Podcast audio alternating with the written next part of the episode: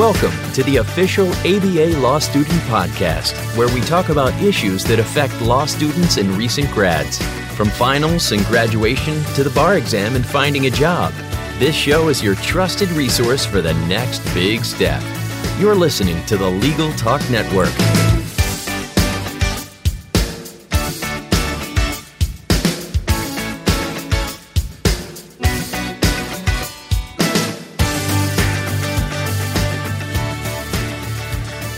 Hello and welcome to another edition of the ABA Law Student Podcast on Legal Talk Network. This is Fabiani Duarte. And I'm Madison Burke. And we're the hosts for today's show, which is being presented by the American Bar Association's Law Student Division. In this monthly podcast, we interview guests and cover topics of interest for law students and recent grads. From finals to graduation and the bar exam to finding a job, we hope this show is a trusted resource for you and our listeners. Today's topic is public service loan forgiveness, a topic familiar to many law students and graduate students alike. One of the most common ways to get student loan forgiveness is to qualify for the Public Service Loan Forgiveness Program. The PSLF program is intended to encourage students from many fields to enter full-time public service jobs after they graduate. As many of you may have read, in April 2015, Forbes published an article by Robert Barrington stating that since many of these public sector jobs have lower salaries than other careers, the PSLF program is designed to strike a balance between the cost of education and the post-graduation salary offered by many public sector employers. Under this program, borrowers may qualify for forgiveness of the remaining balance of their direct student loans after they have made 120 qualifying payments of those loans while employed full-time by certain public service employers. This could amount to consistent monthly payments over just 10 years instead of 25, with the remainder of the interest and principal written off. Critics of the program, however, state that this puts all taxpayers, rather than the borrower, on the hook. In addition, critics of PSLF state that public employment already offers a combination of job security and retirement benefits that are actually the envy of those in the private economy. Many public service employers qualify for PSLF, including federal, state, or even local government and 501c3 not-for-profit corporations. These careers can include anything from government administration, military service, or even public safety, law enforcement, and fire departments. Even library services qualify for these programs. That's right. And other sectors include early childhood education, services assisting those with disabilities and the elderly, and public interest law practice areas like working at a district attorney's office or serving as a public defender. Speaking of public defenders, our first guest joining us today is Brian Tyson, Executive Director of the Georgia Public Defender Council, headquartered in Atlanta, Georgia. Welcome. Thank you for having me. Brian, it's so great to have you on our show, and thank you for making time for this interview. Before we jump into this really interesting topic of public service loan forgiveness, let's learn a little bit more about you first. So tell us a little bit about your legal career. Why did you go to law school, and how did you end up where you are? Sure. I'm one of those people who has always wanted to be a lawyer. My parents handed me a torts casebook when I was in high school, and I thought it was the most fascinating book I ever read. So I decided after that I should probably be a lawyer. So went to law school. I worked in politics for several years, and then practiced law here in the Atlanta area for about 9 years in a civil practice. I worked primarily with redistricting, election law, voting rights litigation, and a number of other areas in state and federal court, including a lot of appellate work, and then came to the Public Defender Council in April of this year. All right. Well, when you were at law school, Brian, what would you have said were the biggest crises facing you and your fellow law students? When I was in law school, I'd say the biggest crisis I faced personally was just the time to study. I was one of those people who went to law school while I was working full time. So trying to manage the ability to study along with the work that I was doing along the way was a challenge. But I know it was a constant conversation for me and other students in my law school and other people in the space about the amount of debt that people were taking on, because even people who were working full time, the tuition was significant that they had to pay. Yeah. So would you say that that has gotten worse since your time in law school, or have you noticed any trend in that regard when you're working in public service law? Absolutely. I'd say it's gotten a lot worse. And we did a survey actually of our public defenders recently, and among our assistant public defenders across the state, of those responses, 81% of our lawyers across the state are carrying student loan debt. 60% of them owe more than $75,000 in student loans. 25% of them owed more than $175,000. So the issue of being able to manage a public service type job along with a very heavy debt load is a big stressor for a lot of our lawyers. Brian, do you know how many of your teammates there in the Public Defender Corps relied on PSLF, the Public Service Loan Forgiveness Program? I don't know an exact number, but we have had a significant number of people tell us that they are enrolled in the Public Service Loan Forgiveness Program. They're waiting for that 2017 date to come around for a number of them to get to that 10-year mark, but there are a significant number of our folks that are plugged into that program already. Yeah, so this is actually one of the biggest concerns that we've heard from law students, and that I'm sure young practicing attorneys are sharing, is the fear that if the Senate cuts public service loan forgiveness, that these attorneys and now graduate or soon-to-be graduates who depended upon PSLF for their career plans to go into, say, public defending, are going to kind of have the carpet pulled out from under them. Have you heard that concern expressed by your colleagues? Yes, there's definitely a concern there. And, you know, one of the things about that's so important about public service loan forgiveness is we don't want debt to be an impediment to someone who wants to serve, especially in a role as critical as a public defender or a district attorney or other members of the justice system that are designed to serve the interest of everyone as a whole. And so because there's this opportunity to serve and people make plans about, I'm going to build my practice around this understanding I can get loan forgiveness one day, losing that would be a significant detriment for our ability to recruit lawyers and for our existing lawyers that are already working in the system. Well, and you know, that's something that, as Madison said, is of great concern to students because it's facing Congress right now. We know that the House has already voted to eliminate or significantly reduce the Public Service Loan Forgiveness Program. The White House has also proposed two budgets to do the same. And so, as Madison mentioned, the Senate is where this next showdown is going to occur in the passage of the next version of the education bill. If you could talk to one of our Georgia senators, what would you say to them to save public service loan forgiveness? I would tell them, I think that one of the most important things we can do as a society is we want people serving. We want people to be contributing to the community as a whole. And I know there are a number of federal programs already that incentivize getting, for example, medical services to rural areas or for areas where people are not as likely to naturally go into, not as lucrative a profession.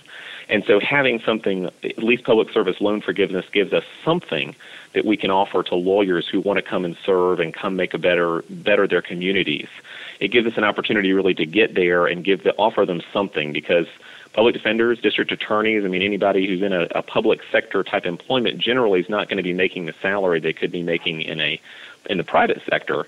But it gives the opportunity to say, hey, let's get people to rural areas, for example, where we have trouble recruiting lawyers and keeping lawyers there, or getting people to provide the services that we're able to provide as public defenders to individuals across the state. Yes. Yeah, so one trend that I've seen with my own law student colleagues is that due to this rising cost of attending law school and the debt burden that we're carrying, many students who know that they want to go into public service as a prosecutor or public defender or working for the government choose actually to go into private practice first for a few years in order to make the bigger paycheck and pay down that debt before they transfer over into public sector. So I don't know if you've seen that yourself. I think it's a pretty common practice nowadays. Are there any pros or cons to following that path versus going straight into the public service legal practice?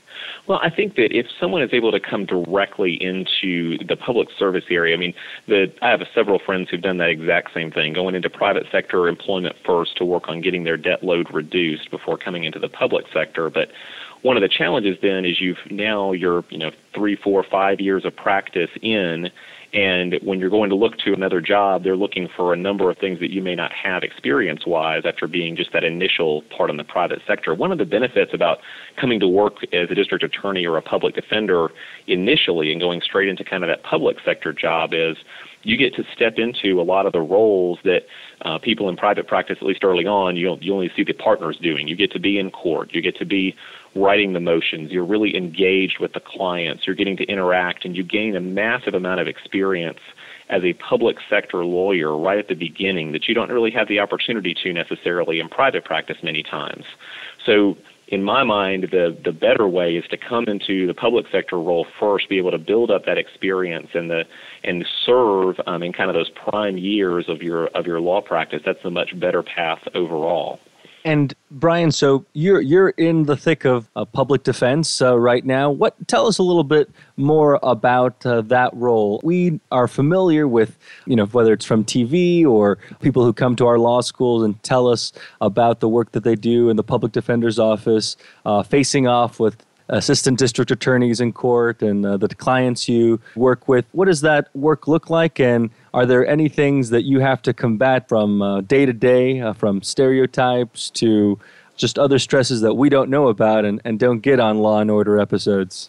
Sure, yeah, that's one of my favorite stories to tell groups who aren't lawyers, that we're the ones who have that second part of the Miranda warning you see on Law & Order, where if you can't afford a lawyer, one will be appointed for you by the state. And I think one of the challenges that we have as public defenders a lot of times is there's this perception that if you come be a public defender, you're going to be stuck somewhere, overworked, underpaid, and never really able to do much of anything, just kind of moving people through the system.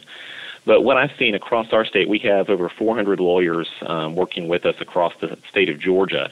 And public defender work is an opportunity to provide that effective counsel that the Constitution requires, make sure someone's legal needs are met.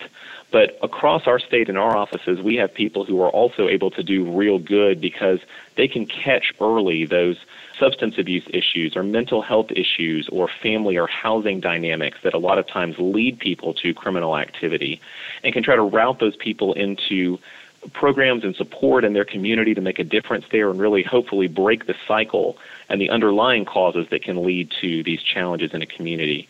I mean, our public defenders are doing great work across the state right now and really meeting a lot of needs that people have.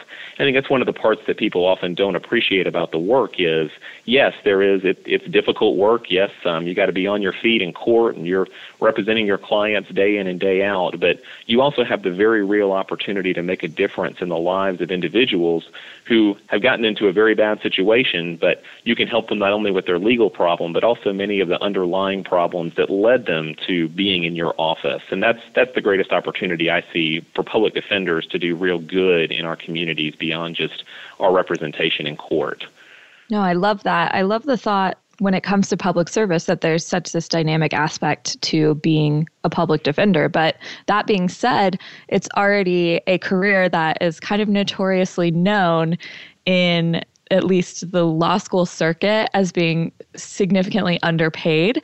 And it sounds to me like there's even more work now that you're mentioning, taking on, maybe child services hat or a drug addiction hat or mental illness hat on top of the actual legal services provided. Would you say that the lack of pay equity with other legal careers is a problem that public defenders are facing? Yeah, and I'd say that is one of the biggest issues we have. Is there is a lot of work to be done, and it's usually not great pay. One of the things that's positive that's happening in Georgia on the public defense front is the prosecutors and I have worked together and have jointly presented a proposal to the legislature that the assistant district attorneys and assistant public defenders be paid on the same pay scale, because they're doing basically the same work, and if someone has equal experience, whether they're in a DA's office or a public defender office, they should be getting the same salary.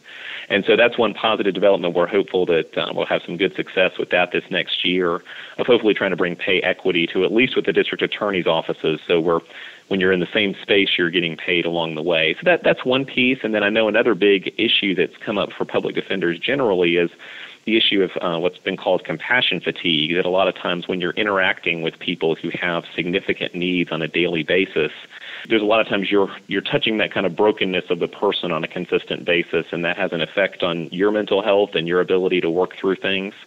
So we've been trying to target training and assistance directly for our public defenders along that line so that they can have those kinds of needs met. So as they're working to do good, we also can be taking care of them along the way. Brian, I know you've talked about a lot of the struggles, but also a lot of the blessings of the work that you see yourself being part of.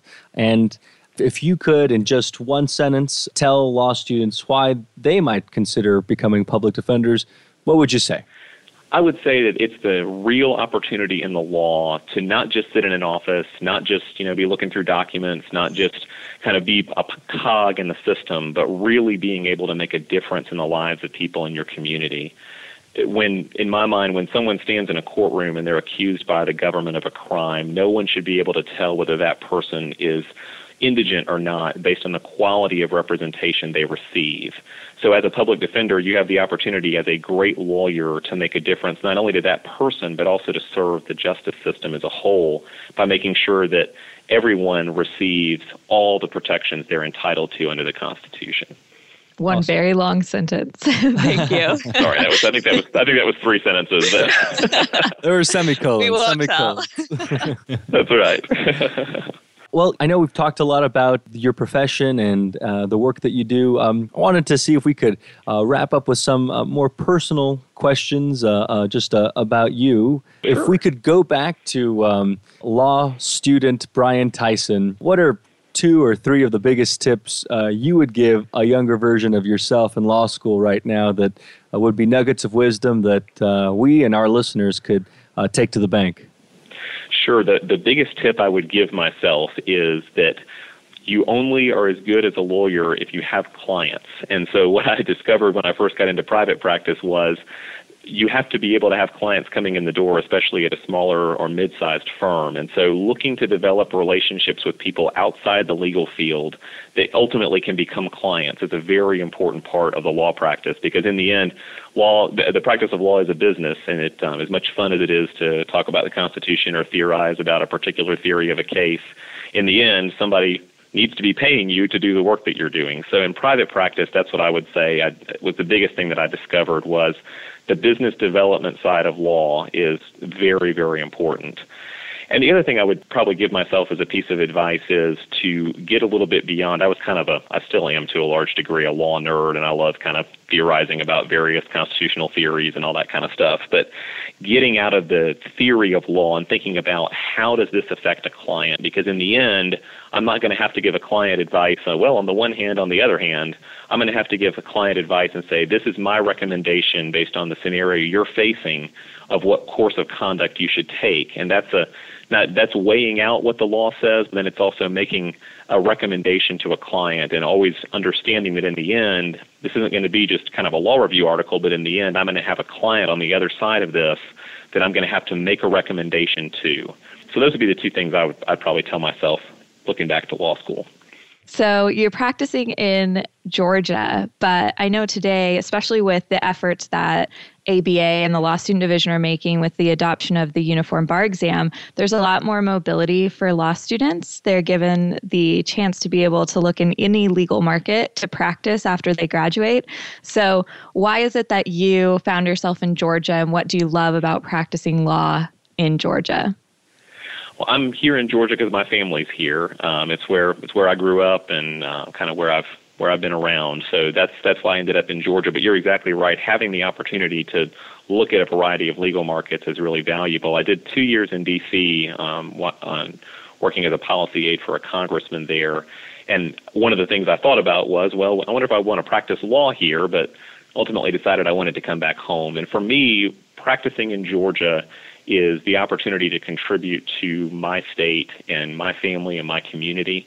And so that's ultimately why I'm here, because that's where I can make the biggest difference, because it's where I know the most people. But it's important to me, too, that there be an opportunity to look at other states and other avenues. I know my brother has traveled around for a lot of different jobs in the computer world, and he's not limited by a bar examination of where he can take a job or what he can do. So having that opportunity would be huge for me, but for me, I'd still probably be home here in Georgia. You know, Madison touched on an interesting topic, and you mentioned it too about the limits of a bar examination. Do you have any thoughts on the Uniform Bar Exam, that universal option for mobility for law students who take a state that offers that UBE exam? Oh yeah, I think it's a great idea. I mean, we already do the multi-state from a multiple choice question as it is, and the performance test as well.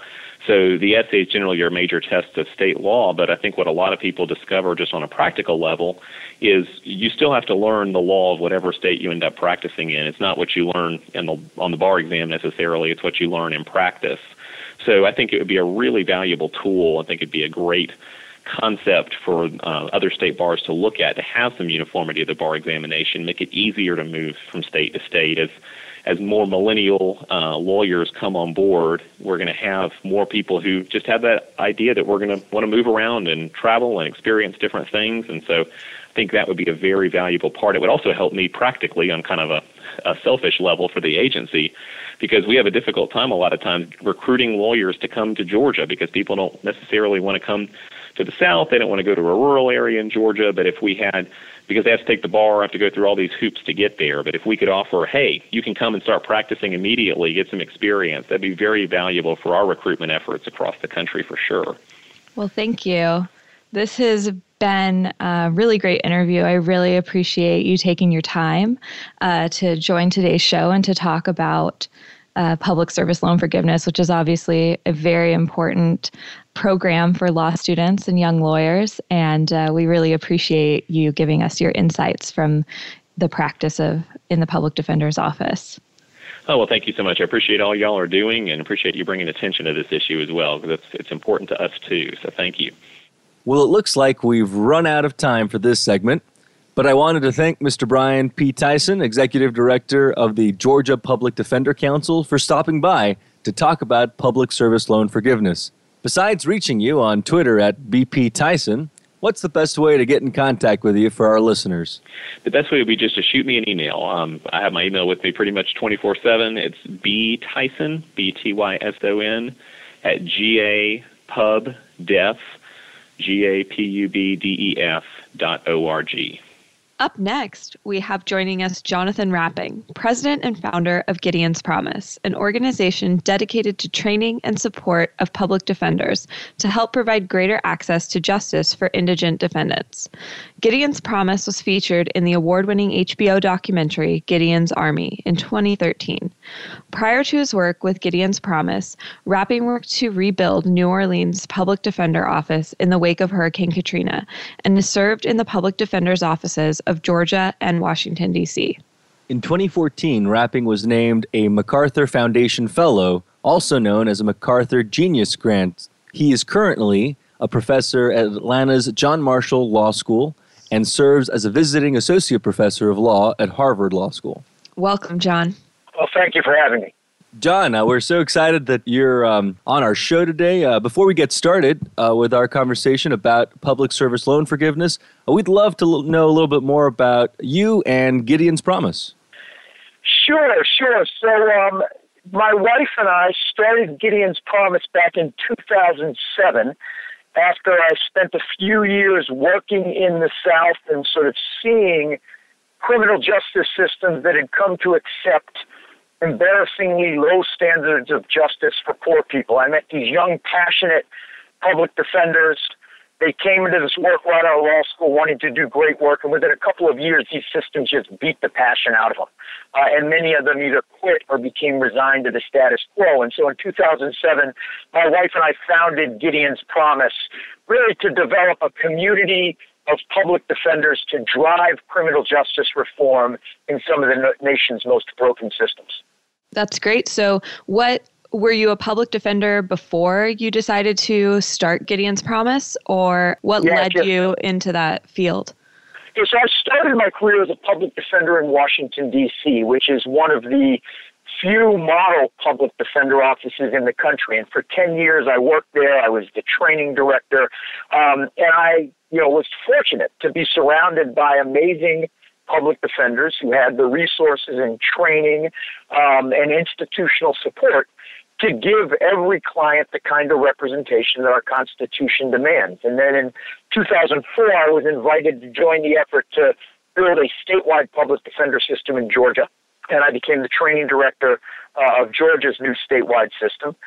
2 years later, after Hurricane Katrina, I went to New Orleans to help with the effort to rebuild that public defender office. I did a little work in Alabama, in Mississippi, and that's where I really started to see how public defense in most of the country works, and it was nothing like what I experienced in D.C., and that was really what led me to apply for a grant through the Soros Foundation to ultimately begin this project that has become Gideon's Promise.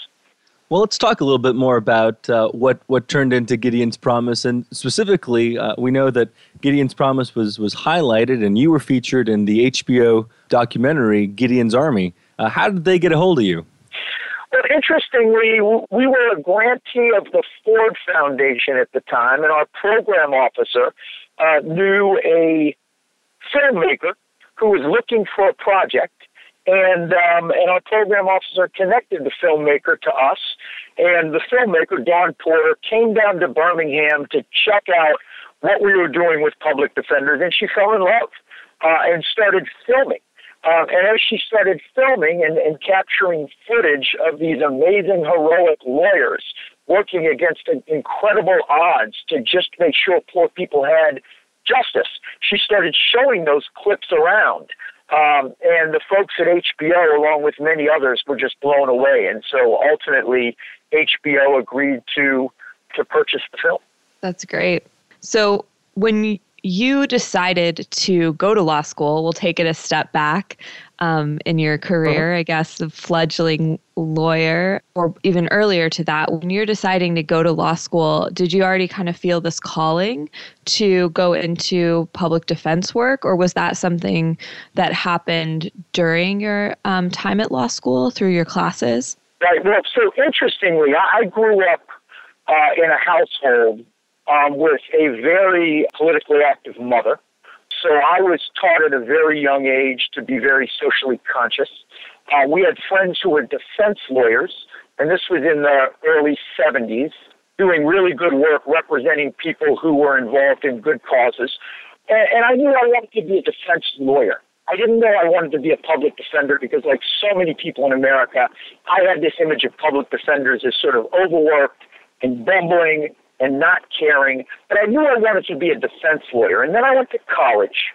And after 4 years of college, people convinced me that if I went to law school, I would take on incredible debt, and I would be pressured to take a job to pay off my debt that I didn't like. And it scared me away from law school. And so I spent 4 years doing something else, 2 years working in the field of economics, 2 years getting a master's degree.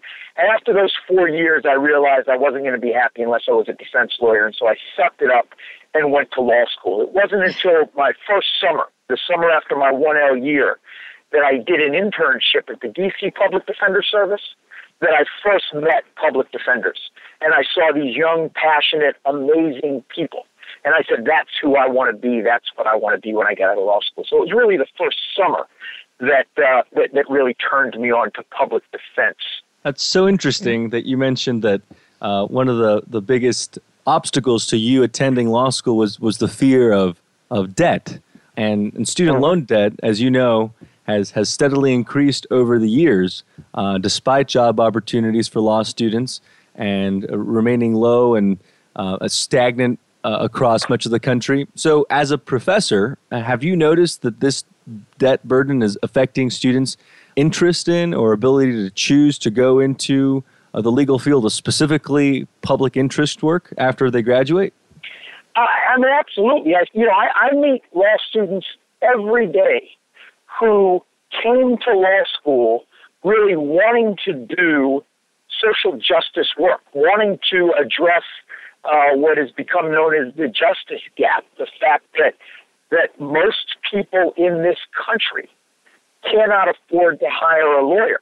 And most of the most important issues that we all face every day are addressed in our legal system. And without a lawyer to access the the legal system, you simply can't get justice. So I mean, all of these young lawyers who are young law students who came to law school wanting to help fill that justice gap, but by their third year, they are terrified of the debt that they've taken on. And the only thing they're thinking about is getting a job that can help them pay off that debt. They sort of delude themselves into thinking, I'll just work 5 or 10 years and chip away at this debt, and then I'll go do good work. But the fact of the matter is, the kind of debt that we are saddling graduates with, it doesn't get paid off in 5 or 10 years. It's a lifetime commitment to paying off these loans, and most of these students never get to pursue the work they came to law school for. Yeah, so this actually goes into a question I have. You may have already started to answer in your last comment, but I find it really interesting that you were discouraged by some to go to law school because of this issue. You know, the economy, I don't know the exact year you graduated from law school, but I'm assuming it wasn't what the current economy, legal economy, is for a lot of law students right now. No. Right now, you know, the economy is very difficult, especially in some specific cities, and law graduates who are very qualified have trouble finding employment that will pay them enough to be able to pay their debts and live. So I know many of my cohort, and I know many young attorneys who have taken that approach you just mentioned. I'll go work in corporate where I can get a bigger salary.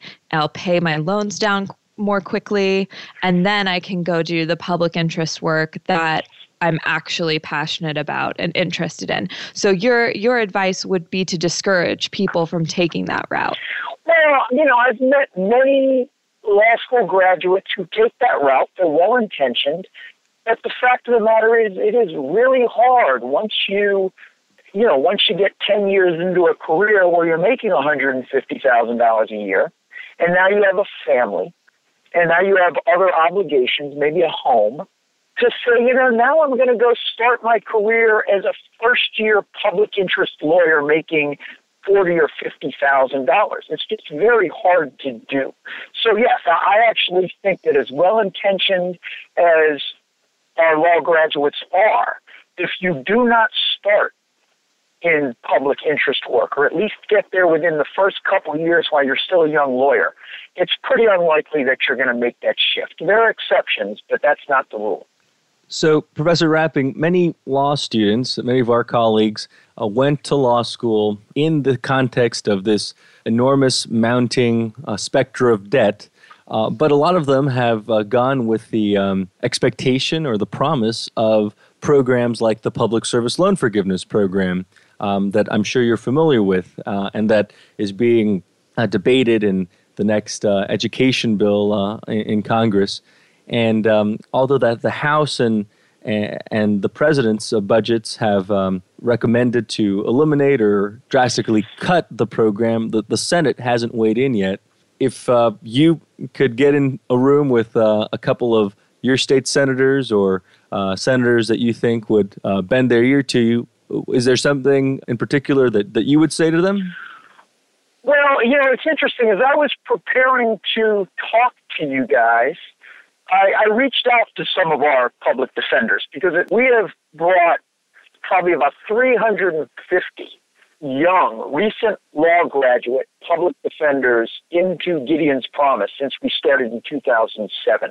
So we have quite a community of young public defenders. And I reached out and I said, you know, I want to ask you, to what extent would not having public service loan forgiveness impact your ability to do this work? And to a person, they responded and said, it would literally force me to have to leave my passion of being a public defender. I simply couldn't make ends meet. I mean, we have some of these public defenders and public interest lawyers are barely making more than the cost of their student loans at times. They simply are drowning. So if I were talking to some of these representatives, some of these senators, I would try to find a diplomatic way to say that I believe the discussion to do away with loan forgiveness is really just a reflection of how, as a society, we truly don't value justice for poor people, because poor people will not get justice unless we find a way to incentivize law school graduates who care to be able to do this work. And I don't mean incentivize them in the sense that they need to make a lot of money. Our public defenders without loan forgiveness would have to choose between doing the work they love and eating, doing the work they love and paying their rent. If we can't even allow young lawyers to make a decent living and do the work that they love and that is so important if we believe in equal justice, we're really not living up to the promise of our democracy. Yeah, so some of the critics of the Public Service Loan Forgiveness Program, though I even hesitate to say that they're critics of the program itself, but advocates for capping or cutting the program, you know, the argument that is presented is, of course, we have great budgetary issues in the country. So without putting too much of a political hat on our heads, you know, public service loan forgiveness is also for anyone who goes into public work. So public sector work, you work for the government. So that's not necessarily legal work. And it's also not necessarily public defense. So it's interesting because I think everyone can be on board with the idea. I like to believe everybody would, that we need public defenders. And, you know, they obviously play an integral constitutional role in our justice system. But when we look outside to everyone who potentially qualifies for this program, that's when it starts becoming a very much larger budget item, if you will, in the total budget of the country. So I guess the question, maybe if you'll indulge me, is, you know, if we're talking to our senators, they're stuck with this decision of this really great program, PSLF, or what do you cut, right? Is there a way that we could, and this is something that, you know, President Obama's budget also recommended as a possibility, is capping the program. So instead of eliminating it entirely, we would try to constrain the amount it would cost our taxpayers, if you will, by putting a limit on how much debt we would be willing to forgive. Do you see a cap of that nature being equally as detrimental to law students being able to take these jobs as public defenders or even district attorneys and other public sector legal jobs? I don't know if I'd say equally as detrimental, in the sense that a cap wouldn't eliminate all relief, but it would eliminate some of the relief. But I certainly think that there are people in the legal field, public defenders, I'm sure district attorneys, and I'm sure people outside of the legal field who, as they are deciding whether they can afford to do this really important work, they've made the decision to do it, and they're right on the margin. If it cost them any more to do this work, they probably wouldn't do it. Capping would lose those people. So there would be a cost. But I think that we're missing when we talk about the budget implications of funding loan forgiveness versus not funding loan forgiveness, is that loan forgiveness is helping people address the most critical needs of our most marginalized populations. It's helping people get educational services and health care. It's helping people get homes and public benefits. And the problem is when people don't have these services and they're really struggling, those problems become bigger problems down the road. When people don't get preventative health care on the front end, we have to pay for much more expensive services on the back end. When people are rendered homeless because they don't have people to advocate for them in the housing arena, they may turn to stealing loaves of bread. But whatever they do, we end up having to pay for the problems down the road. What loan forgiveness does is it allows professionals, legal and otherwise, to help people get on their feet become productive members of society and avoid huge costs down the road. So to me, loan forgiveness is a cost saver unless we're really short-sighted. Professor Rapping, you talked a lot about the justice gap, and loan forgiveness is, as you described it, maybe is something that helps narrow that gap. Do you think there's another crisis besides this loan debt issue that are facing law students right now? Well, I'm not sure if this is exactly what you're getting at, but one of my favorite quotes, I share this with first-year law students whenever I do orientation, is by an unnamed law student. I read it in an article by Professor William Quigley, and it says, the first thing I lost in law school is the reason why I came. And I share that with first-year law students, and I say, as passionate as you may be today, you're about to enter a first-year curriculum where you will learn that the law is reduced to rules and doctrine, that the law is something that is discerned through black letters on a white page, and you will quickly forget there are people behind those cases. And I think law school is the beginning of a process of taking the human element out of the law. And then you become a lawyer. I just got a call from a young lawyer who's a mentee of mine, and she went into family law because she really wanted to help families that were in crisis. And she had someone walk in for a consultation, and they only had $500. And she said, I could give you 2 hours worth of my time for $500, but it wouldn't get you anywhere. You're better off simply not paying me at all. The $500 won't get you anywhere. And her boss, the partner, told her, don't do that. Take the $500 and then later help the person figure out how to pay more. Maybe they can mortgage their home. And so the profession in many ways has lost sight of the need to address human needs. We're slaves to the billable hour. We are slaves to values inconsistent with humanity and justice. And I think that is a crisis facing law students across this country. Most third-year law students wake up and realize, I am going into a profession where I can't help people. I am afraid that I'm going to lose my soul. We've got to fix that as a profession. And I think that loan forgiveness is one lever we have to help continue law students along a path towards doing really good, passionate, noble, purposeful work. So speaking of law students, if you could go back in time to a young Jonathan Rapping, 1L law student, is there any advice now looking back and what you've learned over your career that you would give yourself or give to law students in that position generally?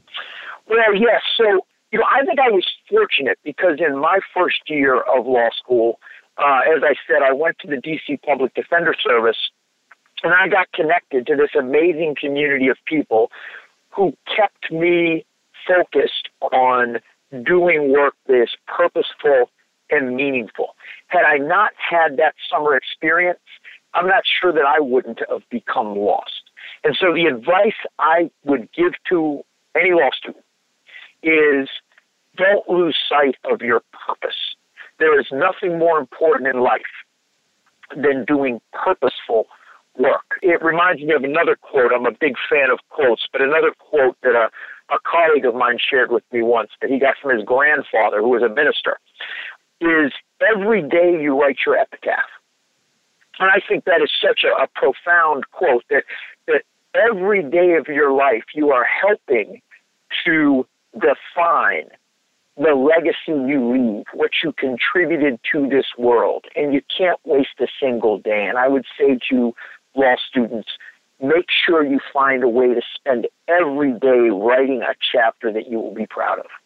Wow, that's really powerful, Professor Rapping. I appreciate you sharing that. And one last question that I want to ask is, as you live your life that way, what would you say might be your life's motto, or how would you put your calling into words?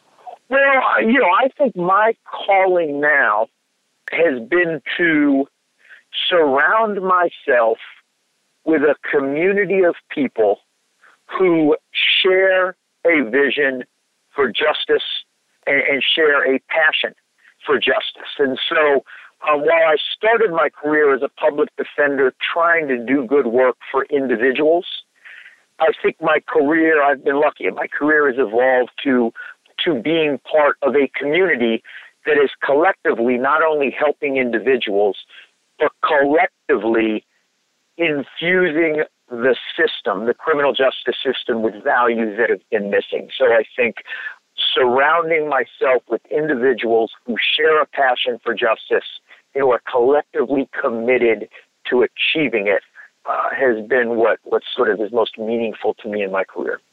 Well, thank you, Professor Rapping. I really appreciate all that you've had to say and the insights that you've provided us and our listeners today. It's really been a great conversation. So thank you again for joining us. So thank you. It's really been an honor to spend the morning with you. Thank you so much, Professor Rapping. So besides Twitter at @JRapping or Gideon's Promise, Twitter at Gideon's Promise, what's the best way for students to get in contact with you? We coincidentally launched a new website last week, www.gideonspromise.org. I can be reached through that website. You can learn more about our work through that website. And I can also be reached at Atlanta's John Marshall Law School, where I direct an innovative program called the Honors Program in Criminal Justice that is really geared towards helping to keep students committed to criminal justice work on the right track and ready to go out and practice in that arena. That's great. So if any of our listeners are specifically interested in getting involved with Gideon's Promise, you would direct them to that website as well. Go to the website, and you can reach me personally at John, Jon, at gideonspromise.org. But through that website, you can reach any member of our team, and the website will let you know who to reach out to for what purpose. And let me say one last thing. We also have a law clerk program, a summer law clerk program, where law students who want to think about not only being public defenders, but being public defenders in the South in some really challenging environments and joining this community can join our summer law clerk program and spend the summer seeing what this work is about. Information about that is also on our website. That's great. Thank you so much. Thank you. All right. Thank you, Professor Rapping. Blessings upon your work in our community, and thank you for sharing your insights with law students across the country. All right. Keep up the good work, and you'll have a great day. Thank you, sir. This has been another great edition of the ABA Law Student Podcast. We'd like to encourage you to subscribe to our show on iTunes, and once you've done that, take a moment to rate and review it as well. You can also tweet to us at ABALSD and use the hashtag LawStudentPodcast to tell us what's on your mind. I'm at Fabiani Duarte. And I'm at Madison Burke, signing off. Thanks for listening. Work hard, play smart, and see you next time. If you'd like more information about what you've heard today, please visit LegalTalkNetwork.com. Subscribe via iTunes and RSS. Find us on Twitter and Facebook, or download our free Legal Talk Network app in Google Play and iTunes. Remember, U.S. law students at ABA-accredited schools can join the ABA for free. Join now at americanbar.org/lawstudent. The views expressed by the participants of this program are their own and do not represent the views of, nor are they endorsed by, Legal Talk Network, its officers, directors, employees, agents, representatives, shareholders, and subsidiaries. None of the content should be considered legal advice. As always, consult a lawyer.